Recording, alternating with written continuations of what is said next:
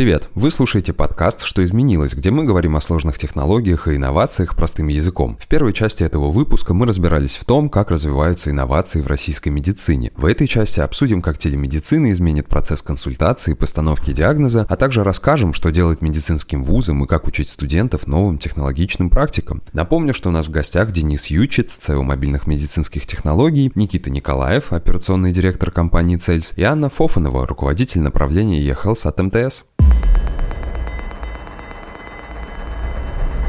Я думаю, что все согласятся, что новые технологии требуют новых навыков, но готовы ли к этому медицинские вузы? Или медик должен на ходу переобуваться и учиться взаимодействовать с искусственным интеллектом и там VR, например, в поле? Я э, буквально вчера прочитал статью, что некоторые больницы Лондона, врачи а, в этих больницах, взяли себе на вооружение Microsoft HoloLens. Это такой шлем, дополненный реальностью, он натыкан камерами-датчиками, и они пускали одного врача в грязную зону. Со шлема картинка от первого лица передавалась в ординатор ординаторскую, я не знаю, где они там все собирались врачи, и, собственно, один человек обходил там большое количество больных, он не подвергал опасности других врачей, при этом они могли вот, например, там смотреть нужные показания, задавать вопросы больному, корректировать лечение. Вот это обучение в полях, я уверен. Что вот будут делать медицинские вузы? Есть ли какие-то уже подвижки, изменения, что-то новое в обучении? Я могу рассказать про AI, как с этим обстоит вопрос. С точки зрения искусственного интеллекта нам следует э, разделять два аспекта. Это использование искусственного интеллекта и разработки. Если мы говорим про использование искусственного интеллекта, каждый из нас, э,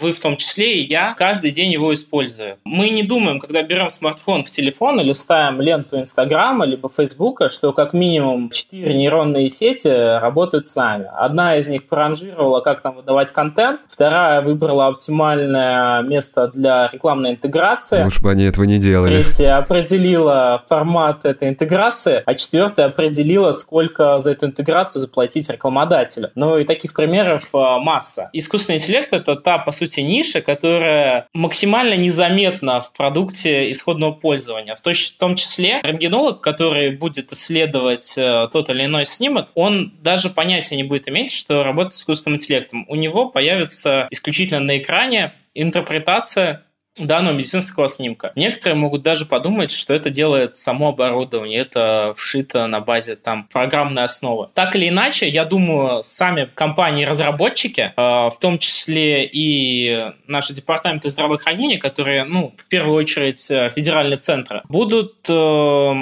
как минимум производить какие-то краткосрочные курсы по искусственному интеллекту, как это работает с точки зрения разработки, для того, чтобы в первую очередь врачи этого не боялись и воспринимали. Потому что, по сути, цифровая медицина достижима тогда, как и окончание любой пандемии, при достижении коллективного иммунитета. С том лишь отличием, что коллективный иммунитет вырабатывается у врачей. А, львиная доля врачей принимает э, инновации, и для них них они полезны, они воспринимают их как э, какую-то лишнюю работу и софт, где им необходимо заполнять данные. Вот я считаю, это очень немаловажный фактор, и, к счастью, мы движемся в этом направлении, потому что формация врачей э, отчасти меняется. И даже среди старшего поколения врачей воспринимание технологий постепенно, очень медленно, но улучшается. Ну, я дополню, что ну, какие-то специальные знания медвуза, медицинских вузах, ну вот мы там с коллегами из saw Первомеда очень долго там общаемся, ну, такой в постоянном диалоге, там, что они делают, они делают какие-то семинары, кафедры по обучению. Ну, это, это идет все равно как дополнение к основной практике. Все-таки, мне кажется, внедрение вот каких-то решений, если касательно такой вот э, инструментальной части медицины идет через э, производителей. Ну, не знаю, ты делаешь э, аппарат по КТ, там есть нейронная сеть, которая обрабатывает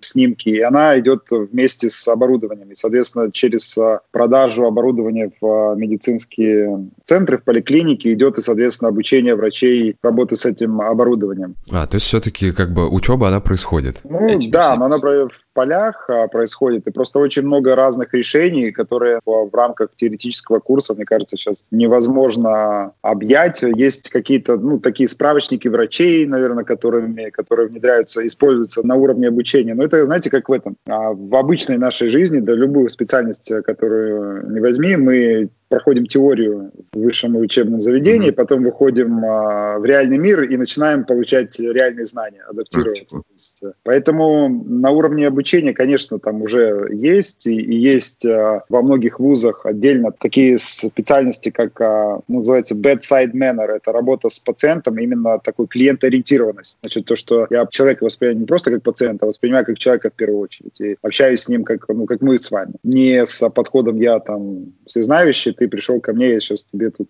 полностью расскажу. То есть это диалог равных. И уже потом дальше обучение через реальную практику, через обучение непосредственно вот производителей, поставщиков лекарств и э, техники. В любом случае хорошо, что какое-то обучение современным всем этим технологиям идет, пусть даже в полях, потому что понятно, что вузов много, людей, которые учатся много, и вот так вот разом взять и ввести, например, какой-то, не знаю, новый курс по работе с какой-нибудь новой технологией, это непросто. Он через два года будет нерелевантен, потому потому что настолько все быстро меняется, настолько адаптируется, потому что, учитывая все-таки такую система образования, она такая консервативная.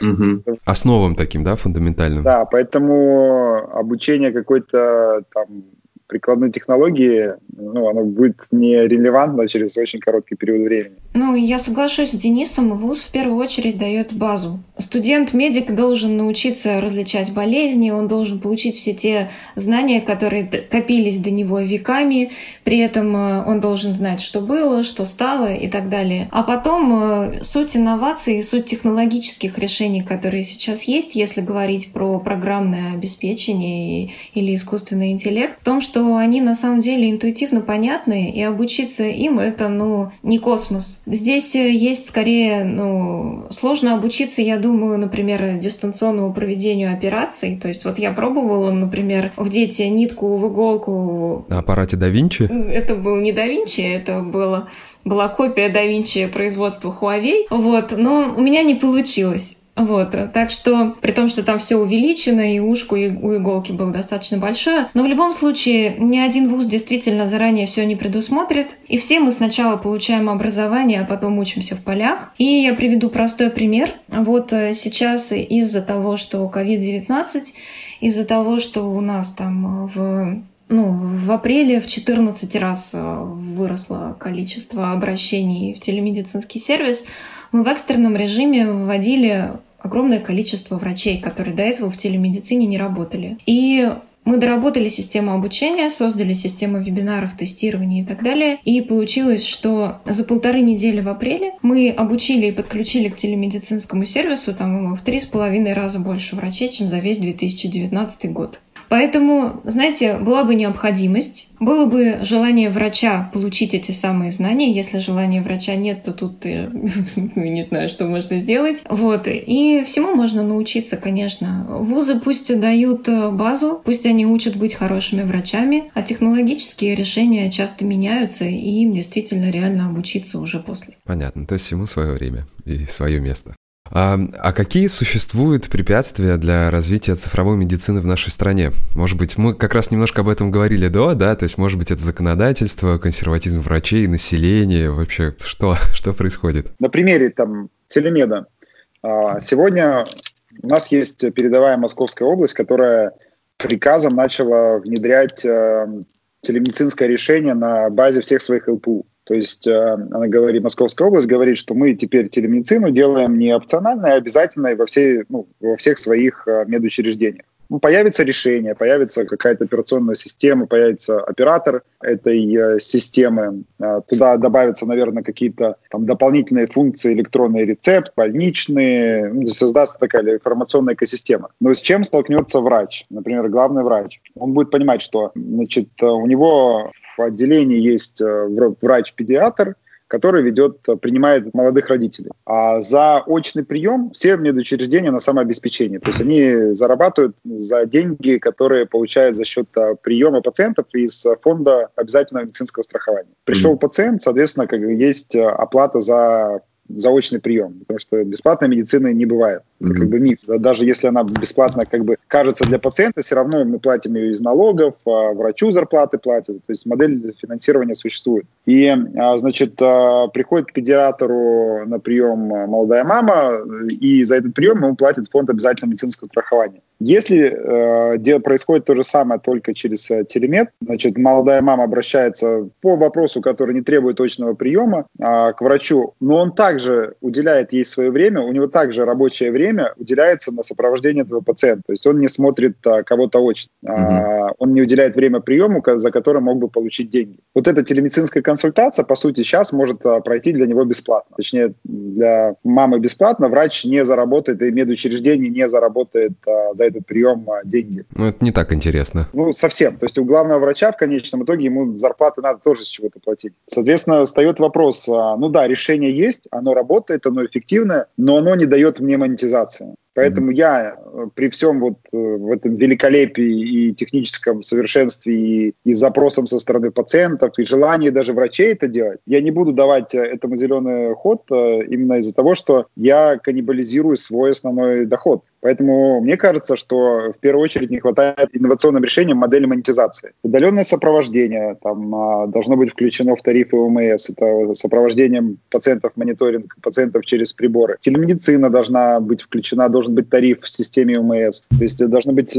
а, определенная ставка, что мне как врачу будут платить за консультацию, проведенную удаленно. То есть, на мой взгляд, конечно, есть законодательные барьеры, есть а, а, консерватизм со стороны там, врачей, возможно, пациентов. Но в первую очередь нету рабочей бизнес-модели, которая помогает э, вот эти новые решения монетизировать. Хотел бы добавить э, уже, наверное, с точки зрения направлений искусственного интеллекта. Хотелось бы, конечно, говорить, что препятствий никаких нету, все летят вперед, но это будет, э, безусловно, ложью. Проблема комплексная и связана с абсолютно разными факторами. С точки зрения регулирования есть проблематика того, что любое изобретение на базе искусственного интеллекта, если если оно даже уже интегрировано и с производителями оборудования, и с э, рисами, и с МИСами, оно должно получить статус медицинского изделия. Это подразумевает под собой клинические испытания, и, соответственно, эти клинические испытания длятся далеко не несколько месяцев. Эта процедура может занимать несколько лет. Это один аспект. То есть от процедуры начала до процедуры уже коммерциализации и отработки так бизнес-моделей пройдет уже этот период времени. Поэтому финансовая подушка, те, кто на на этот рынок идет, сразу предупреждаю, что он сложный требует э, весьма больших э, ресурсов, это необходимый факт. Второй аспект. Проблема также общемировая, не только нашей стране свойственна. Это от региона к региону, от страны к стране меняется медицинская инфраструктура, и, соответственно, вместо того, чтобы компания, которая разработала что-то, интегрируется один раз и далее это дело масштабирует, более-менее работает с бизнес-моделью, с улучшением качественных показателей. Все происходит не так тривиально, и очень много IT-ресурсов и переговорных уходит на интеграцию с различными различными поставщиками различных различных регионов. Схоже, Проблема, но в меньшем масштабе, это с производителями оборудования. А, здесь также приходится находить консенсус, учиться работать со снимками, а, которые попадают на вход, потому что, условно говоря, от одного производителя мы получим снимок в одном качестве и с одной предобработкой. А во втором случае он придет в инвертированном формате, засвеченный, либо экстра черный, на котором врач ничего не увидит. И, безусловно, с этим нужно работать, и эти алгоритмы также зашивать. Есть процедуры там препроцессинга, которые это предусматривают. Как-то так. Ну и еще один важный фактор – это проблема того, что, в частности, Россия подошла к процедуре создания медицинских инвестиционных кластеров весьма поздно с точки зрения, я считаю, основных эпицентров развития в мире. Можно было это делать несколько раньше, но шаги производятся сейчас верны. Ну, мне очень не хватает возможности ставить предварительный диагноз онлайн. Ну, то есть вот э, эта зарегулированность э, медицины, вот она создает обычно самое большое разочарование от дистанционных консультаций. То есть вот э, все плохие оценки, которые ставятся в сторах, ну, 90% плохих оценок, они касаются того, что «а врач мне ничего ведь и не сказал».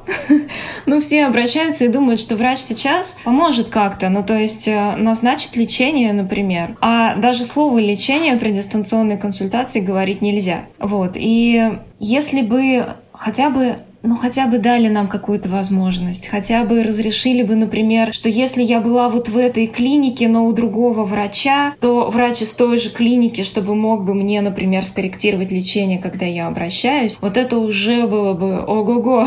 Вот, но закон пока строг, и получается, что скорректировать мое лечение может только тот врач, у которого я была на очном приеме. Хотя в этом, ну, нет никакой логики, если врач видит всю мою историю. Если бы я пришла на очный прием, на повторный, и врач точно так же смотрел бы мою историю в медицинской информационной системе, а потом просто со мной бы поговорил и сказал, ну вот у вас анализы хорошие, все в порядке, я закрываю вам больничный. Вот э, если бы телемедицине разрешили бы хотя бы вот какие-то такие маленькие шаги, которые не будут предполагать никакого риска для жизни, когда мы не будем э, назначать рецептурные препараты, наркотики или там еще что-то страшное, а просто будем помогать людям там, где это логично и оправдано, это уже будет очень большой шаг и уже будет э, гораздо больше пользы для людей. Плюс еще вопрос про регистрацию медицинских изделий, про который говорил Никита. А, мы говорим про инновации, мы говорим про носимые гаджеты, мы говорим про дистанционный мониторинг, но ни один красивый нормальный гаджет, который человеку захочется надеть на руку,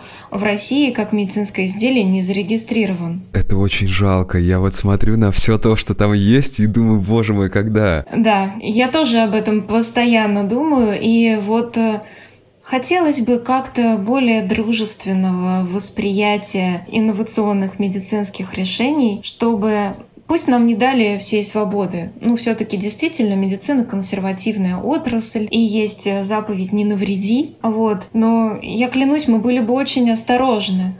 Но здесь, наверное, вопрос еще в том, что вот есть те, кто клянется, что будет осторожным, а найдутся всегда какие-нибудь шарлатаны, которые захотят просто как-нибудь подзаработать. Я думаю, что здесь, наверное, в том числе из-за них не происходит какого-то вот этого развития. Нет? Ну, это тоже такой вопрос для обсуждения. На самом деле, далеко не факт, что врач врач при очном приеме а правильнее поставит мне диагноз, чем другой врач, который более квалифицированный при дистанционном разговоре со мной и просмотре всех моих анализов. Ну, то есть э, это все неоднозначная история. И когда вы обращаетесь в любую платную клинику, есть вероятность, что там сидит врач, который сделает, э, ну, совершит какую-то ошибку. Ну, теоретически ведь это есть. Просто Здесь, э, конечно, выбор за правильными поставщиками медицинских услуг. Здесь э, опора на сознательность пользователей, что они не будут предоставлять какие-то неправильные данные о себе.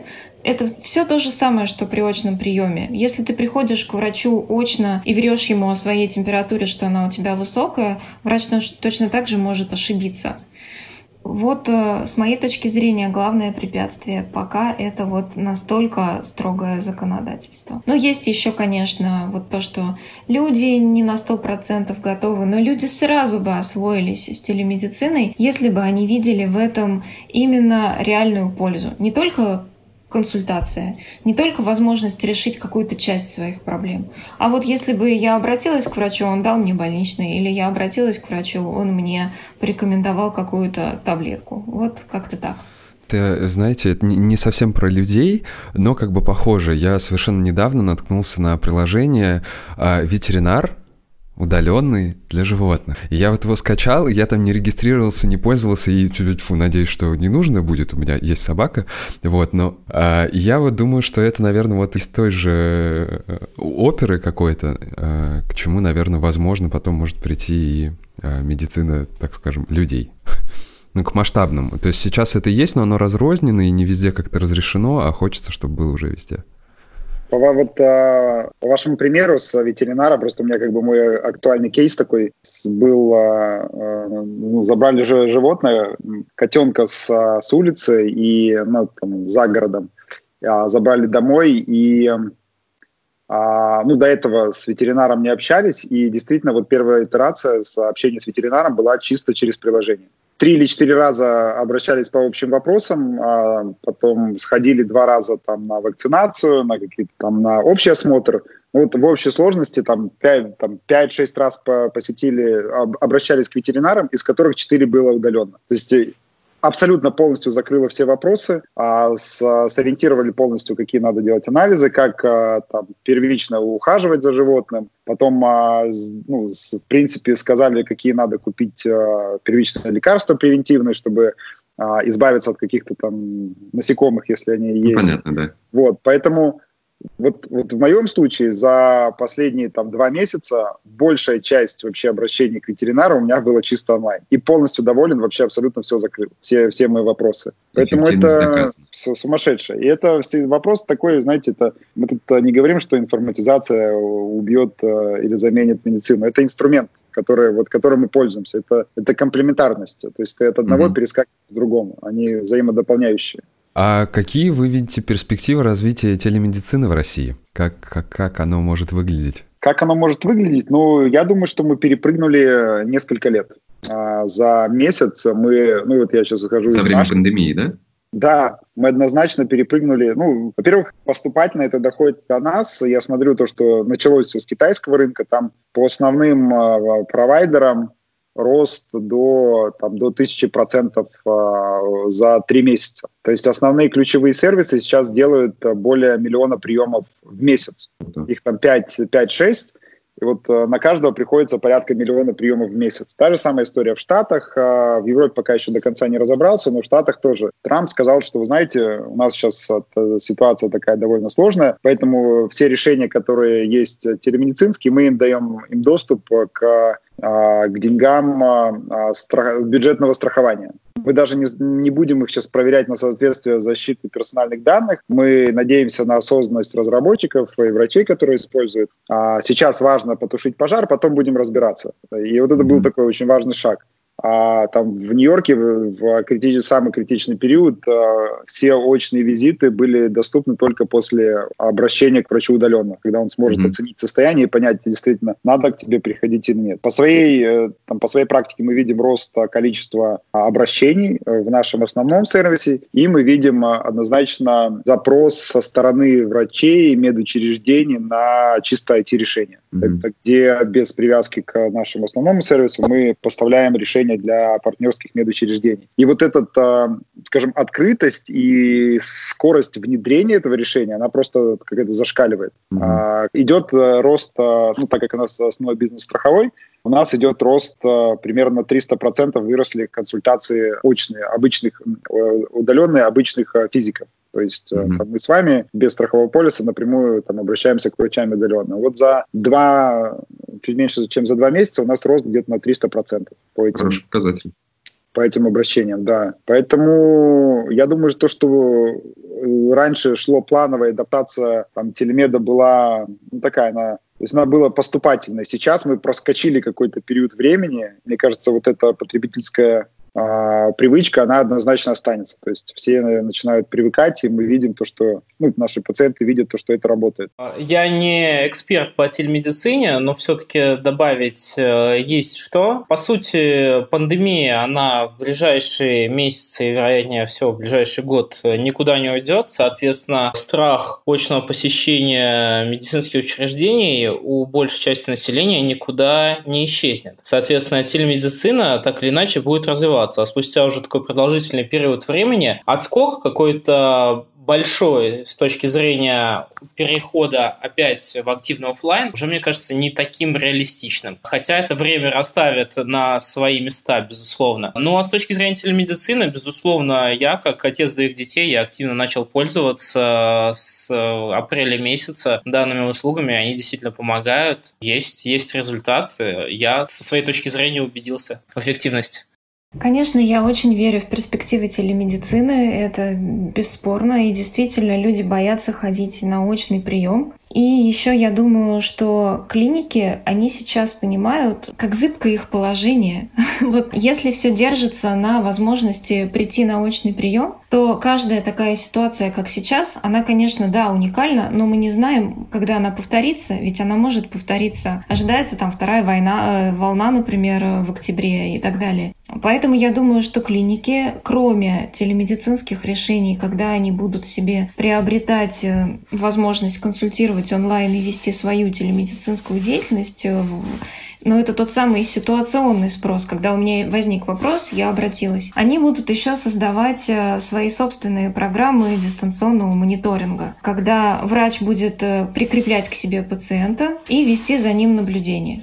То есть вот у нас э, уже вышло такое решение 120 на 80, которому мы дали бесплатный доступ на период изоляции клиникам. То есть если они хотят попробовать, пожалуйста. Вот. И к концу года мы планируем еще сделать такое же решение для больных диабетом получится, что у клиник будет инструмент, они смогут вести свой собственный дистанционный мониторинг, и не надо будет пациенту приходить к врачу, чтобы у врача была объективная картина о физическом состоянии. Вот э, в такое будущее, ну, на ближайшие пару-тройку лет, оно вполне реализуемое оптимистично реалистичное. Вот, э, я в него верю. Это прекрасно. Ну, я на этом, собственно, все. Мы обсудили все темы, которые хотели. Мне кажется, получилось очень интересно, очень актуально. Я надеюсь, что слушателям это будет приятно слушать. Спасибо всем большое. Вам спасибо. Спасибо большое.